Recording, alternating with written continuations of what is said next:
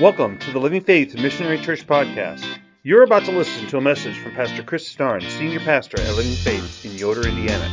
It is our prayer that this message is an encouragement and a blessing to your life. So yeah, we've been uh, we're finishing up the book of Ephesians. After this, we're going to be going to Galatians and and talking about uh, um, just kind of going to expound further upon what we've already been talking about in the book of Ephesians. So, from Paul's letter to the Ephesians, uh, we've identified that our strength only comes from God. You know, we, we love to think that we are strong and we are resilient, that, you know, there's nothing we can't do if we just pull ourselves up by our bootstraps and we just go into the battle, we just fight as hard as we can, we're going to win. Reality is, it's God who is our strength. God is the one who is the source of our strength. And he tells us, Paul tells us to put on the full armor of God. It's not my armor. It's not my righteousness. It's not the, my gospel. It's, it's not my peace. It's not my truth. It's His truth. It's His armor that Jesus had on the cross. This is what it is that we're supposed to put on, and we're supposed to and we're supposed to put it all on. We're not supposed to leave any parts off. And we've analyzed the threat of the enemy, his, his, how he launches his lies at us. He creates doubts in our mind. And, and how our, our own sin nature will cause us to, to wander and, and to doubt and, to, and creates, it creates disunity in the body. If you look through Scripture, there, there's all this, this talk about unity, and I've been reading a lot about the, from the early church fathers, from Origen, to Tertullian, and all the, the early church fathers through the 300s. And, and constantly, they're always coming back to this idea of unity. Because if the enemy can divide us, he will defeat us.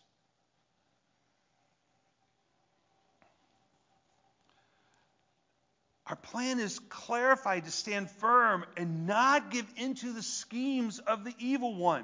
We've looked at the armor. We understand each piece, its purpose, its strength. If you, if you haven't heard the sermons, they're online. Go back and listen to them. In fact, I suggest go back and listen to the sermons. Don't just listen to them once and be done. You, you can't get it all in one setting. I, believe me, I preach them and then I go back and listen to them two or three times. As I'm going through and I'm preparing the video and then I watch it again and I'm like, did I say that? Did I just say that? I mean, I find things that I'm like, oh, yeah, it reminds me of things I need to remember. I'm the one saying it. But we need a strategy though for our victory. What is our strategy? There's, you know, we always when we go to battle, no army goes into battle without a strategy. They always have a battle plan. How are they going to do this? They always know their enemy. What are they going to do? And Paul's going to give us a strategy that's going to lead us to victory. So if you've got your Bibles, and I hope you do, please turn to Ephesians 6. We're going to start in verse 18. And here is what Paul says. He's gone through all the armor, and he comes down and he says, praying at all times in the Spirit with all prayer and supplication. To that end, keep alert with all perseverance, making supplications for all the saints.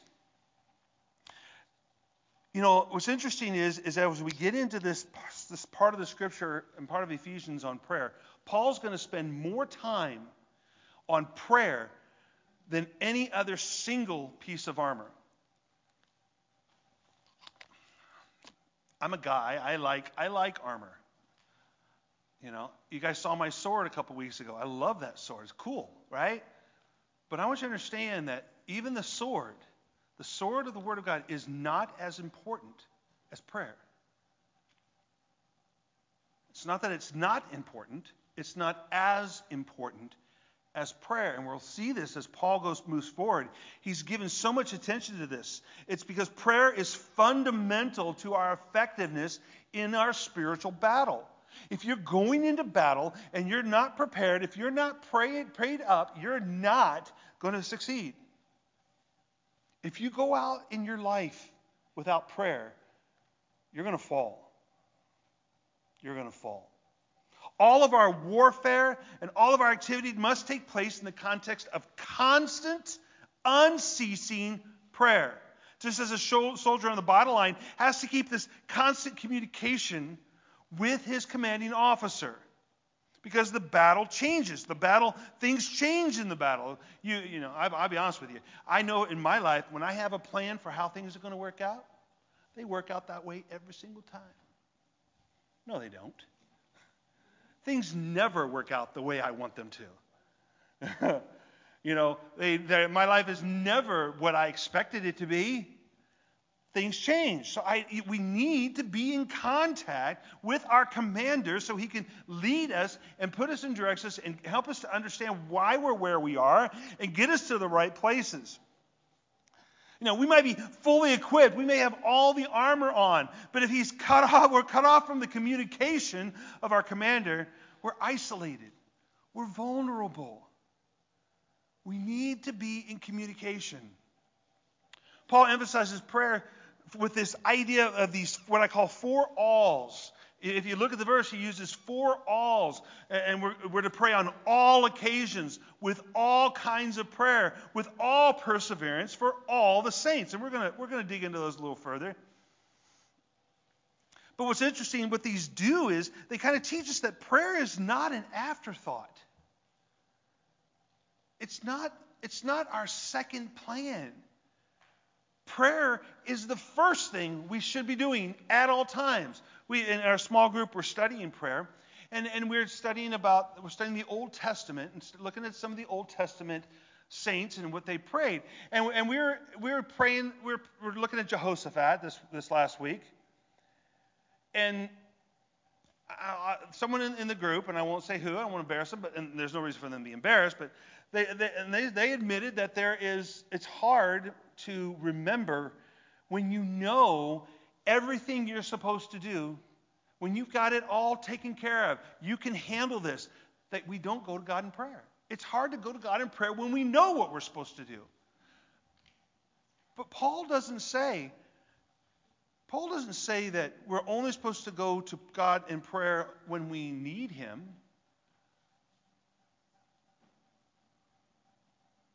We are to pray on all occasions.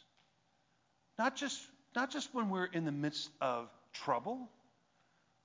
Even when I know exactly what I'm supposed to do. What am I supposed to do? I'm supposed to go to God in prayer. It's not this meaningless exercise that we do. We're to be alert and always keep on praying for the saints. We need to have constant prayer, prayer where we deploy the armor of God in our spiritual struggle with evil. We're not just to be praying for ourselves, we're to be praying for the saints. That's what all this, these things that Paul says is what they're all about.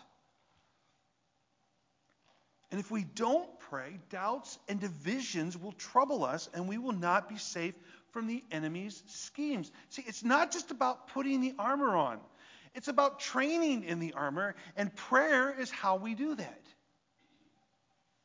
Our battle plan is pretty simple be committed to prayer, or be committed to pray. Now, we know Paul also tells us we're to pray in the Spirit. And here in Ephesians, it's one of the three places that praying in the Spirit is used. But another place is in 1 Corinthians 14, 15. I want to look at that. Paul is Paul's talking to the church at Corinth. The church at Corinth had a lot of problems. They were doing a lot of things right, but they were also doing a lot of things wrong. And this is what he tells them. He says, What can I what am I to do? He says, I will pray with my spirit, but I will pray with my mind also.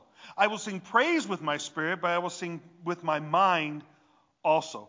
What was happening is the church at Corinth was eager for the Holy Spirit to show himself, to manifest within the church, within their meetings. They wanted to see the Holy Spirit. Well, don't we want to see the Holy Spirit? Isn't it amazing when we see the Holy Spirit move, when, when God answers prayer, like what Amy was talking about? Isn't that, it's awesome that God works. We want to see that. We want to have a rich experience in Christ and, and feel the Holy Spirit's presence. The problem was is the way that the church was doing it was creating chaos. So, when Paul says that I am to pray in the Spirit, he does not mean that we're supposed to be jumping around like crazy people. Because understand that Paul also tells us that there's supposed to be order in the worship time. It doesn't mean we're supposed to jump around and speak in tongues that nobody knows. Praying in the Spirit does not refer to the words we are saying, rather, it refers to how we are praying. And praying in the Spirit is praying according to the Spirit's leading. If I'm praying in the Spirit, that means in my mind and in my soul, I'm praying what the Holy Spirit is leading me to pray.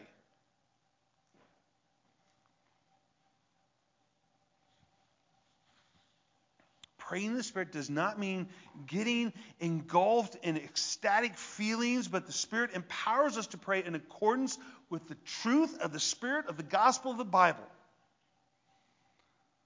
This is what Paul says in Romans 8. He says, Likewise, the Spirit helps us in our weakness, for we do not know what to pray as we ought, but the Spirit Himself intercedes for us with groanings too deep for words. When I don't know what to pray, the Holy Spirit's going to groan and God's going to know what that's about. But it's the Holy Spirit who leads us in our prayer. And in the third place that Paul uses this idea of prayer in the spirits in Jude 20. And this is what he says, "But you, beloved, building yourselves up in your most holy faith and praying in the Holy Spirit." See, when we pray in the Holy Spirit, when we pray in the Spirit, we are, we are building our faith up in Christ. And His Word is in our souls and it's in our brains. Because Paul says, you know, I don't just pray with my spirit, my soul, I pray with my mind.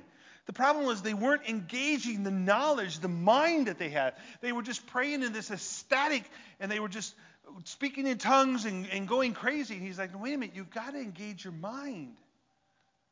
It's, it's not, it's a holistic idea of the whole body.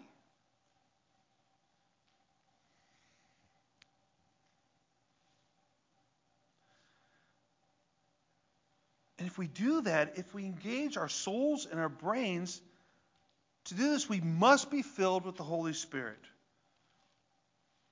And we go back to Ephesians 5, and this is what Paul says. He says, Do not get drunk with wine, for that is debauchery, but be filled with the Spirit.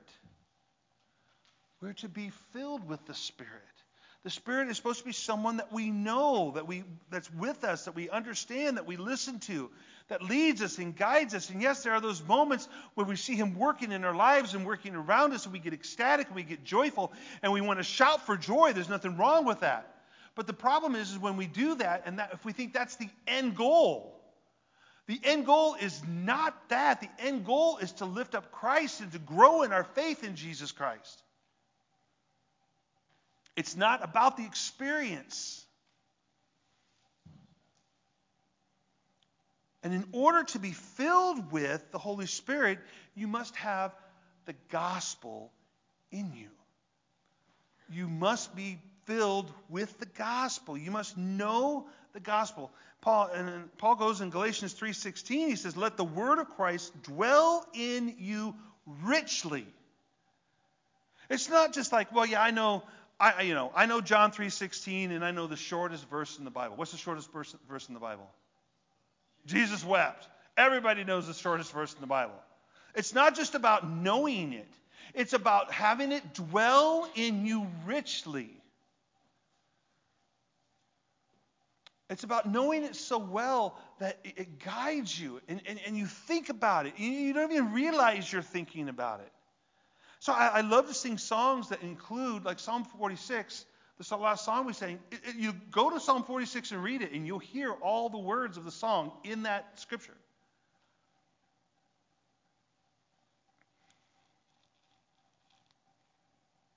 It should dwell in us so richly, and, it, and, and he says, Let the word of Christ dwell in you richly, teaching and admonishing one another in all wisdom. It's not just that you are that you know it. How do you know if you really know something? if you can teach it to somebody else. Caleb, this last week, um, the kids do karate, and they had this new, they do these, what are they called, your movements? Forms. They have these things called forms. and you have to go step by step. Well, Caleb knew it, Abigail didn't. So what did Caleb do? He took her outside and he taught it to her. And she comes back inside and says, Mommy, I know it. I know it now. Caleb knew it because he could teach it. So, in order for me to, to do what Paul says, teaching and to admonish one another in all wisdom, I have to know it myself. I need to know it so I can teach other people. Singing psalms, which we did today, and hymns and spiritual songs with thankfulness in your hearts to God. I'm a music person. I've, I've always been a music person since growing up. My mom always played music. Music's always been a big part of our lives. I sing all the time. My kids sing all the time. But I want to be honest with you. When I stand up here and I'm worshiping, I don't look at and out and say, "Boy, those people aren't worshiping because they're not really, you know, opening their mouths." How do I know? I don't know because it's not about what you sing; it's about what's in your heart. And that's what you are responsible for. Now, I'll tell you, you need to worship, but you need to worship with your heart. Paul says, with thankfulness in your hearts to who? To God. To God. See, when we allow God's word to dwell in us richly, we surrender ourselves by meditating on his word. And meditation, and we're going to talk about in the Sunday school class, we're going to talk about meditation many weeks from now.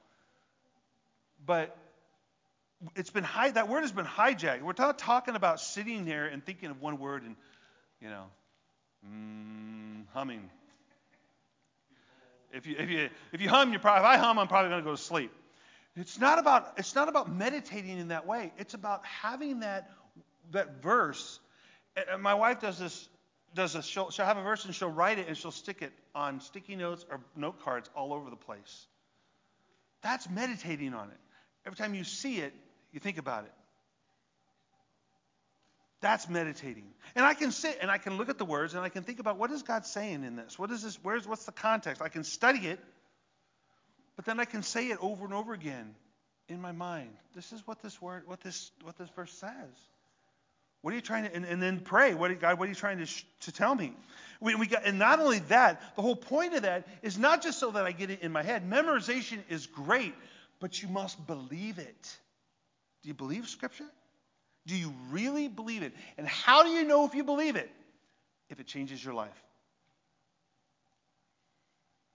If Scripture says we're supposed to take care of the orphans and the widows, what am I supposed to be doing? I better be taking care of the orphans and widows if I believe that's true. Then I better take action. If you don't take action, you don't believe it. You got to live it. And it needs to be in our daily lives. If we do this, then the Holy Spirit will help us pray. So let's kind of, I'm going to kind of look at these a little bit deeper on these four alls, on all occasions. But I, I eh, you know, I, I, think that Paul, he, he knows that that we, that prayer is going to be tough for us to remember to do it at all the time. So he knows that there's going to be those times, especially when our, our doubts are threatening us, that we're going to turn to God, and we need to do that. Because we don't want to damage our confidence in Christ. We don't want to damage that. We want it to be strong. We want Him to, to help us in our daily lives. But then also, we got to remember that we, we need to be praying at all times, even when we don't have those tensions. But when they do arise, and when our tensions rise in our relationship with family or with other believers, it begins to threaten the unity that we have in Christ. And when that unity is threatened, that's why I'm so big on the unity of the body. And that doesn't mean we agree on everything. That doesn't mean I don't disagree with somebody or they disagree with me and they, and they come and talk to me and we, we have a, a calm conversation about it. And we may even leave each other saying, Yeah, we're not going to agree on this, but it's not going to split us. I still love you and you still love me. That's being in unity. It's important because when I'm in, if I'm not unified with my, my wife in our relationship, our family, our household is going to be broken. And again, it doesn't mean that she and I agree on everything. As long as she realizes, no, I'm not going to say that. As long as she realizes that she's right sometimes and I'm right sometimes. And we have to have grace to accept that I may not agree with her, but she's probably right. Okay? That's why God put us together, because wives see things differently than we do as men. Sometimes good, sometimes not so good. I'll be honest. It's a struggle. But that's okay because we can maintain unity. The problem is when we get disunity in any relationship, it begins to break down our relationships with everybody, with our family, with our church. And with the unity in the church, it's so important but also, when we're confident and we believe that we can handle all of our situations on our own, we also must go to God in prayer. Now, why, what would we pray if I know what I'm going to do? Why do I need to go to God and ask Him? Because you need to bring Him in with you. Because if I know what I'm supposed to do and I do it, I'm doing it without Him. I'm doing it on my own ability instead of doing it with Him who makes it even better, and I can give Him the glory for it instead of myself.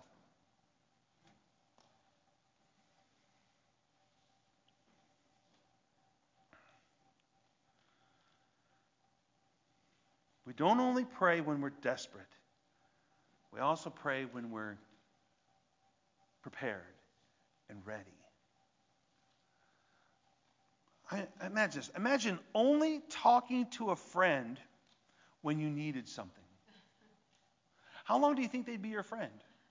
Now, praise God, He is extremely long suffering, meaning that He puts up with us you know, I, I love in the, in the song we sang, Psalm 46, he says, you, know men and you let them live. You know the mind of men and yet you still let us live. It's awesome because I think, man, I don't think I'd have the patience. So God is long suffering. He, he, wants, he, he wants us to pray with Him, to be in a relationship with Him at all times. He's patient with all kinds of prayers and requests. Now, sometimes these may be urgent, spontaneous prayers, you know. the brakes have gone out in your car. Good time to pray, and that's a spontaneous prayer. You didn't plan on that. But there are other times that we pray normally, like we pray when we should pray when we get up in the morning. We should pray before we go to bed at night. I pray with my kids every night before they go to bed. We should pray before meals, blessing God for the blessings He's given us. Those are your normal prayers. We pray during worship time. I'll pray at the end of this sermon. There should be other times where we sit down and we just spend some time with God in prayer. Long times. We're going to do that Thursday. But there are also times in our daily lives where we just say, Lord, thank you for the day so far. Help me through the rest of it. You know, bring him into your day. And if you don't know Christ, it's time to start thinking about it. It's past time to start thinking about it.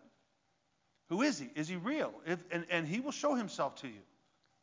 I don't have to. I shouldn't have to show you physically prove whether or not Jesus is real. You, he will show himself to you. And you need to pray for forgiveness Tell him you believe and then live it, and it'll change your life. But we should also especially be praying regularly, like Jesus told us to in Matthew 6. And you always all know this. You guys know the Lord's Prayer. And if you look at the Lord's Prayer, you know, our Father who art in heaven, hallowed be thy name. It, it's all these things that are our spiritual priorities. Hallowed be thy name. You know, praise your name. Thy kingdom come and thy will be done on earth as it is in heaven. Lord, this world is falling apart. May your will be done here. Give us this day our daily bread. He wants to provide for you your daily bread, not your bread for tomorrow, your daily bread today. And forgive us our trespasses or debts, depending on how you were raised, what you, how you've learned it. Forgive me for the sin that I commit. These are believers. This is a believer asking this. Yes, I commit sin. I'm not perfect. I commit sin all the time. I need to ask him to forgive me. He already has on the cross, but I still need for to acknowledge that I've sinned. And forgive us our trespasses as we forgive those who trespass against us. That means we are to forgive others who've done us wrong, even if they don't ask for forgiveness. And that means really forgiving them in your heart. You don't even have to tell them that you forgive them, but you must forgive them in your heart. And lead us not into temptation. Keep us from temptation. Give us the out that you promise. And deliver us from the evil one.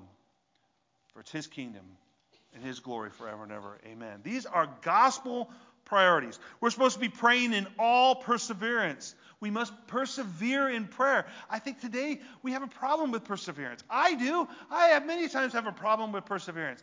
That's why it took me four days to watch that video. And I, it's a person I love to watch, but it was just so much information. It was overloading my brain. I'm just like, ah, oh, oh, I, I need to watch some more of this. I need to persevere, but we need to persevere in prayer. I know at the end of the day, I sit down, I'd much rather go to sleep than pray at times. But I need to pray before I go to sleep. We must persevere. The more we persevere in prayer, even in the midst of our struggles and our temptations, and just give in and not pray, the more God grants His blessings upon us. When, he, when we don't give in and we persevere, God will grant us blessings. and he enables us to continue to persevere. It's this idea, eh, you know, if I persevere, God gives me the ability to persevere more. And if I pray, God gives me the ability to pray more. And I just got it's just, it's perpetual motion. You get it going and it keeps going. It keeps going. Don't give up. And then Paul says, pray for all the saints at all times. You know, there are times that, you know, we look at what Amy's doing and everything, and you think, well, what can I do? I can send her money. Yeah, but what does that do? That provides resources, I understand, but what does that do for her on a daily basis? Well, I need to be praying for her on a daily basis. And you're like, man, that means I'll be praying all the time. Exactly. Pray without ceasing. Wow, isn't that amazing? I think somebody said that. Yeah. You will be praying all the time. But pray for the saints. We feel powerless to help people around the world, but, but, but God loves the prayers of those who move to pray for his family. We are brothers and sisters in Christ. I got to pray. I need to be praying for all of you and I need to be praying for all the other brothers and sisters in Christ in this world. And if I know specifically of missionaries, I need to be praying for them. No matter how weak and inexperienced I may feel, I can always pray for the unity of the gospel for the church. If nothing else, that's what I need to be praying for. And then Paul shows us the importance of praying for each other to be courageous in evangelism. We go to verse 19 of chapter 6 of Ephesians. He says, and also for me, he says, pray, you know, pray in all these things, but also pray for me that the words may be given to me in opening my mouth boldly to proclaim the mystery of the gospel, for which I am an ambassador in chains, that I may declare it boldly as I ought to speak. What word did he use there at least twice? Boldly. I don't know about you, but I'm not, you know, you may look at me up here and say, that, man, I, you know, you're pretty bold, Pastor. Yeah, it's because I'm up here and I know I have to be, and I should be. It's easy for me here. It's not so easy for me out there. I need to be bold out there. And Paul says, pray for me. So be, we need to be praying for each other that we are bold. He asked twice for prayer for boldness, proclaiming the gospel. In chapter 3, we saw this mystery of the gospel that Paul talks about, which is this idea that both the Jew and the Gentile, which is everybody, is now the, that, that salvation is available not just for the Jew because they're Jewish, but for also for all the Gentiles, for all. It is available for everyone if you accept it. But not everybody will. So what do we have to do? We have to preach boldly. Because God is drawing everyone under Christ.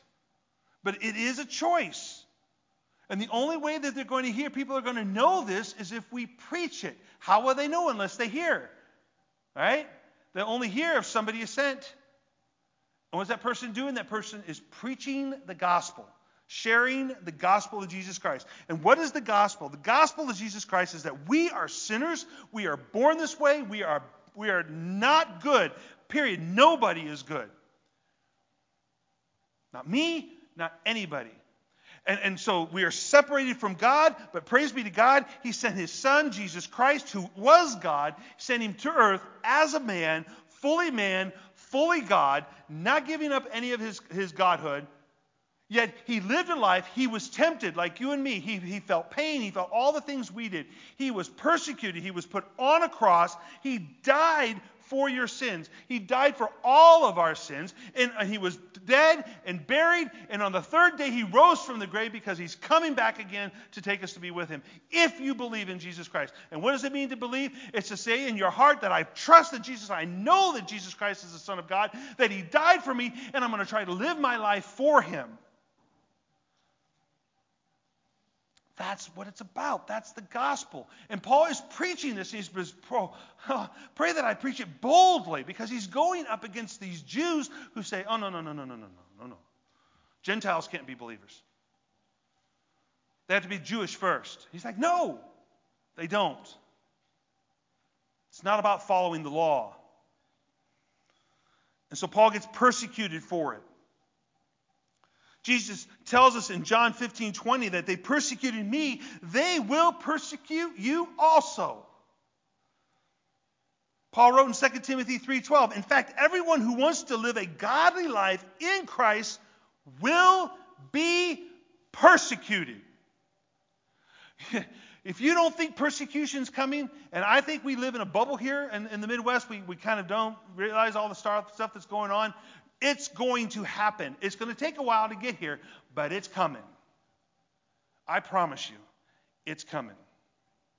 And I don't say that to scare you. I say that to say it's time to be ready. That's why we're doing the class we're going to do.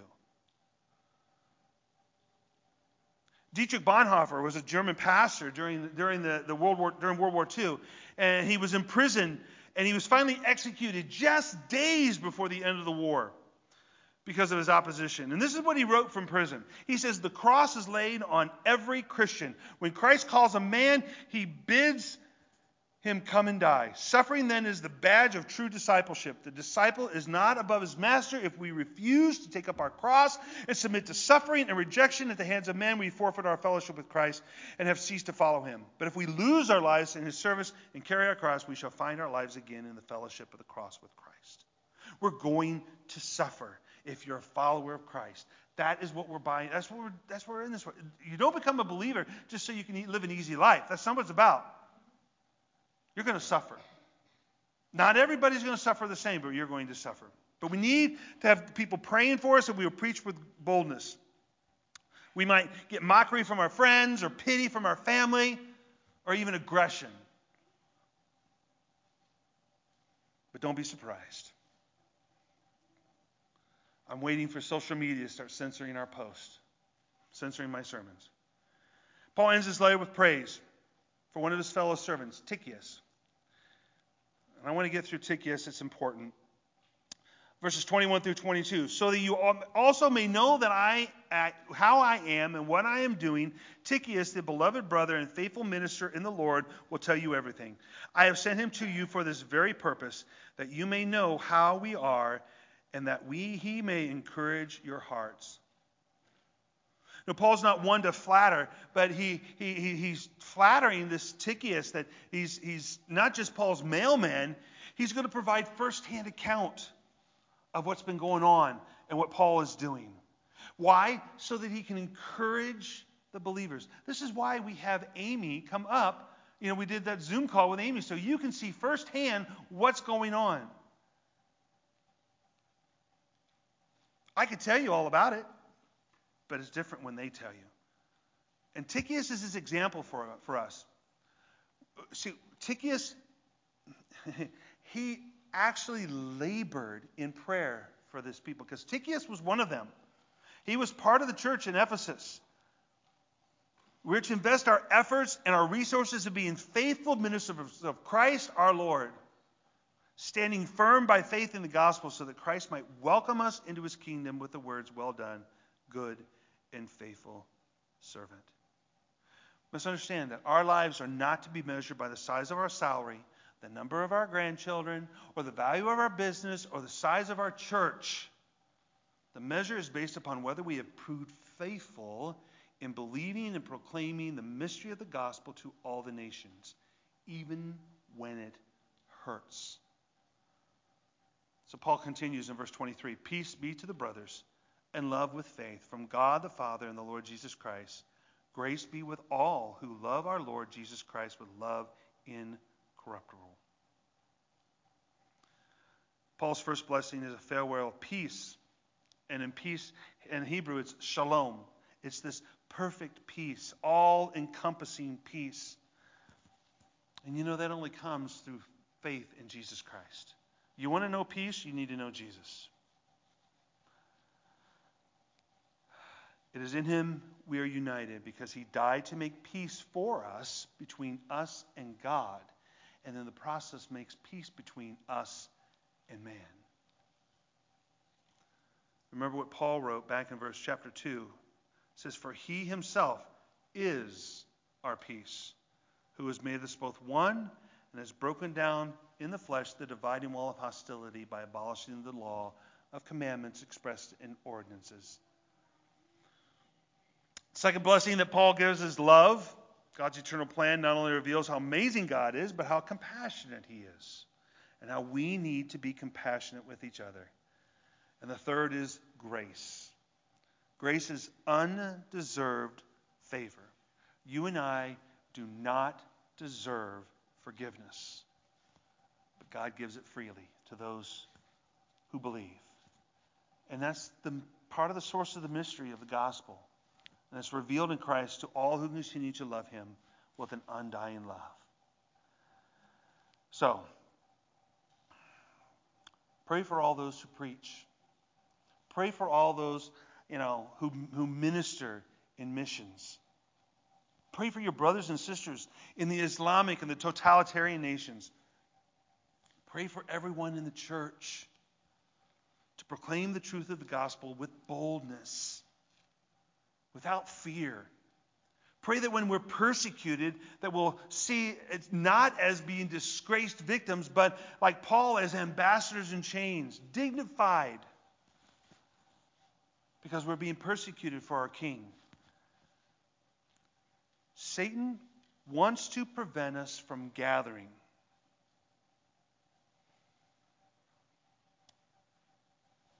Because when we gather, we demonstrate that he is defeated at the cross and in the spiritual realms. Paul tells us to stand firm in the gospel. Pray for world missions. Spiritual warfare means putting on the full armor of God, worn by Christ, which is in totality his faith, his faith in the gospel being expressed in prayer for evangelism, for the gospel to be preached boldly. So we need to be praying for it.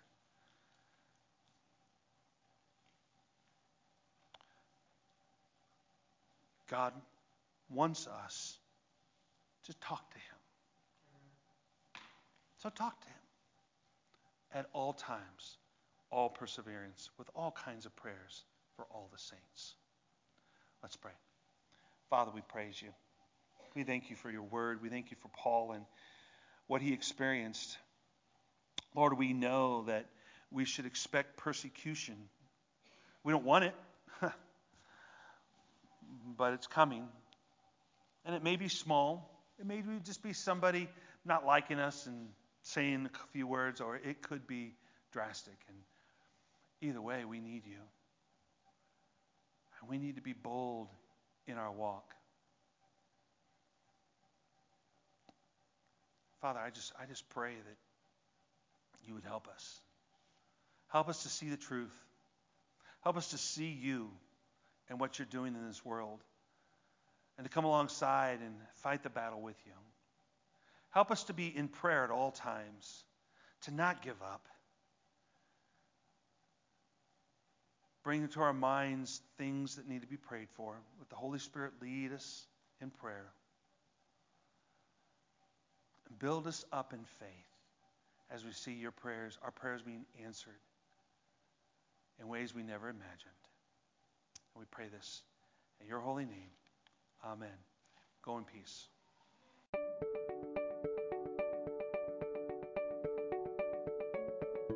Thank you for joining Living Faith on our YouTube channel. My prayer is that this message today has encouraged you and strengthened your faith in Jesus Christ.